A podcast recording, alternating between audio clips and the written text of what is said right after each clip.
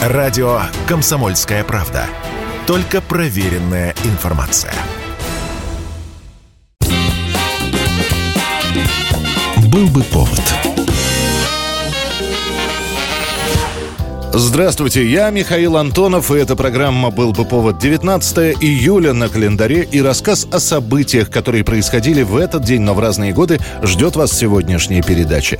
1917 год, 19 июля, Временное правительство издает указ об аресте Владимира Ленина. С этого момента и до самого начала Октябрьского восстания вождь мирового пролетариата переходит на нелегальное положение. Идемте, идемте, товарищ! Нет, я не пойду. И вас не пущу. Надо ждать охраны. Расследование возможных связей Владимира Ленина с германскими властями ввелось временным правительством с мая, но и к началу июля оно еще было далеко не оконченным. Но к тому времени большевики все чаще организовывали митинги в Петрограде, часть военных полков заявили о своем нейтралитете, и к середине месяца под руководством временного правительства оставались лишь разрозненные войсковые соединения.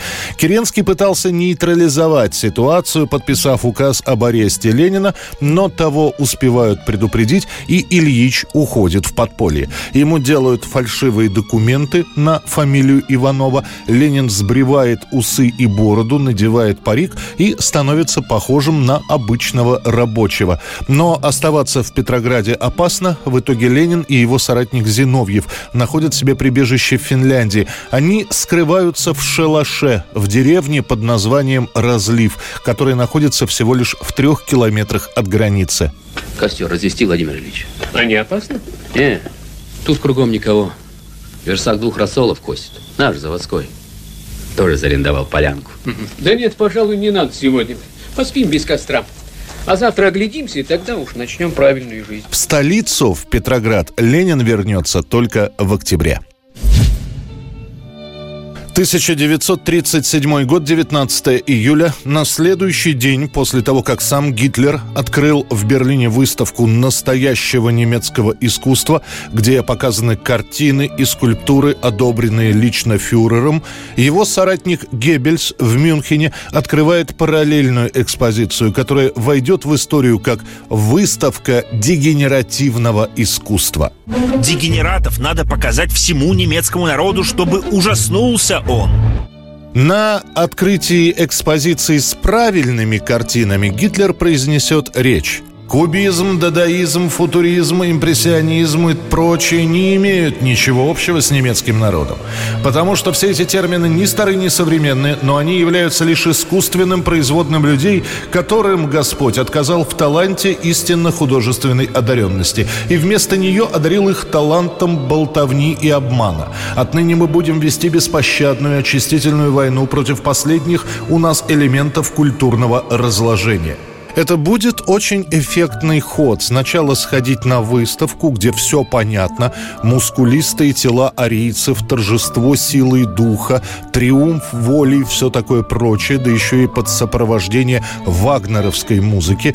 А после этого зайти в музей, где представлены работы вырожденцев, которые были изъяты у них. Половина этих художников уже покинула Германию, но картины остались. Большинство из работ немецкие, но можно встретить и Кандинского, и Шагала, и Явленского. Кроме современных художников, к дегенеративному искусству отнесли некоторые картины Винсента Ван Гога, Агюста Ренуара, Поля Гогена и Пабло Пикассо. И, конечно, эти работы непонятны большинству. Газеты на перебой соревнуются в терминах «собрание уродов», «умственно отсталая живопись» или просто мазня. Während der Nationalsozialismus eine neue Fassung und Formung der europäischen Kultur in die Wege leitet, Эту выставку, к которой так и приклеится название «Дегенеративное искусство», действительно как бродячий цирк повезут по всей Германии. А с началом Великой Отечественной войны большая часть этих произведений будет продана на аукционах в нейтральной Швейцарии. 1980 год, 19 июля. Москва принимает Олимпиаду. Открываются 22-е летние Олимпийские игры. Еще до открытия соревнования назовут скандальными. Протестуя против ввода ограниченного военного контингента в Афганистан, от участия в Олимпиаде отказываются сначала американцы, потом еще ряд европейских стран. Правда, полного бойкота, как предполагалось, не получится. И в Москву все равно приедут олимпийцы из бойкотирования бойкотирующих Олимпиаду стран, но они будут выступать под нейтральными флагами. Спортсмены из 80 стран приезжают в столицу СССР. Около семи с половиной тысяч журналистов, теле- и радиокомментаторов – станут ежедневно освещать соревнования по всем видам спорта. Несмотря на то, что Олимпиада московская, некоторые соревнования проходят в других городах, например, в Киеве и Таллине, и тем не менее именно Москва готовится встречать большинство гостей. Город прибран, везде висят транспаранты и плакаты с олимпийским мишкой, все антисоциальные элементы из города удалены, либо добровольно, либо принудительно. На время Олимпийских игр Москва, по сути, закрытый город. В магазинах, особенно в центральных, появляются дефицитные товары, большая часть телевизионного времени отдана как раз для рассказов об Олимпиаде. По четкому плану ведет страна подготовку к крупнейшим спортивным состязаниям современности. Церемонию открытия, проходившую в Лужниках, транслируют в прямом эфире. Первым на стадионе появляется трехкратный олимпийский чемпион Виктор Санеев. Он несет факел с олимпийским огнем. Далее он передаст его баскетболисту Сергею Белову, а тот побежит с факелом к чаше стадиона. Тут же на информационном табло появятся наши космонавты, которые выступят с приветственным словом. А далее об открытии Олимпийских игр объявит генеральный секретарь Леонид Брежнев. Я объявляю Олимпийские игры 1980 года, знаменующие 22-ю Олимпиаду современной эры, открытыми.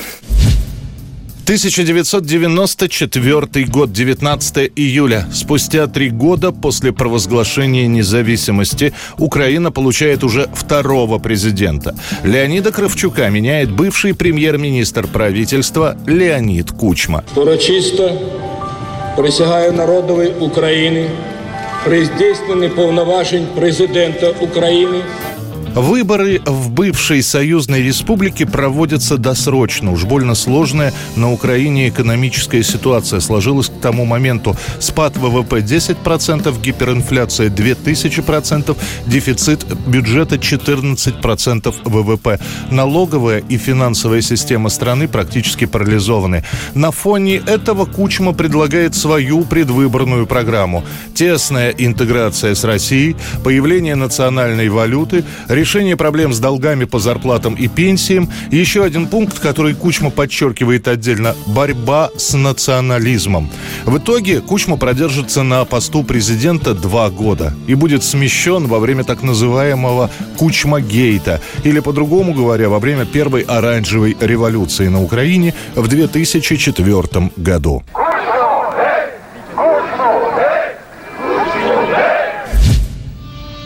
19 июля 2013 года. Средства массовой информации сообщают, в своем доме найден мертвым солист группы «Король и Шут» музыкант Михаил Горшинев. В эти минуты в Зеленом театре столичного парка Горького собираются грустные молодые люди в косухах, с ирокезами на головах и нашивками с логотипом панк-группы «Король и Шут». Ее сегодняшний концерт отменен из-за смерти фронтмена Михаила Горшинева, которого друзья и фанаты звали просто «Горшок». Тело Михаила Горшинева найдет его жена, которая долго не сможет дозвониться до мужа. Позже следствие установит, что причиной смерти стала сердечная недостаточность. Как выяснят следователи, незадолго до смерти Михаил употреблял алкоголь и морфин. До сорокового дня рождения он не доживет чуть больше двух недель. За много лет до этого в одном из интервью Михаил Горшинев признался, он уверен, что до сорока не дотянет. Но никто не ожидал, что эти слова окажутся пророческими. Это была программа «Был бы повод» и рассказ о событиях, которые происходили в этот день, но в разные годы. Очередной выпуск завтра. В студии был Михаил Антонов. До встречи.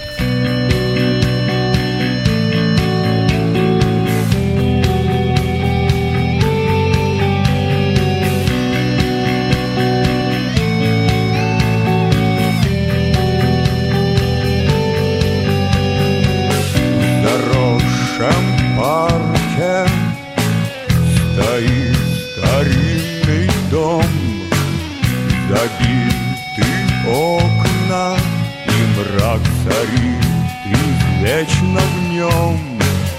Сказать я пытался, чудовищ нет на земле. Но тут же расстался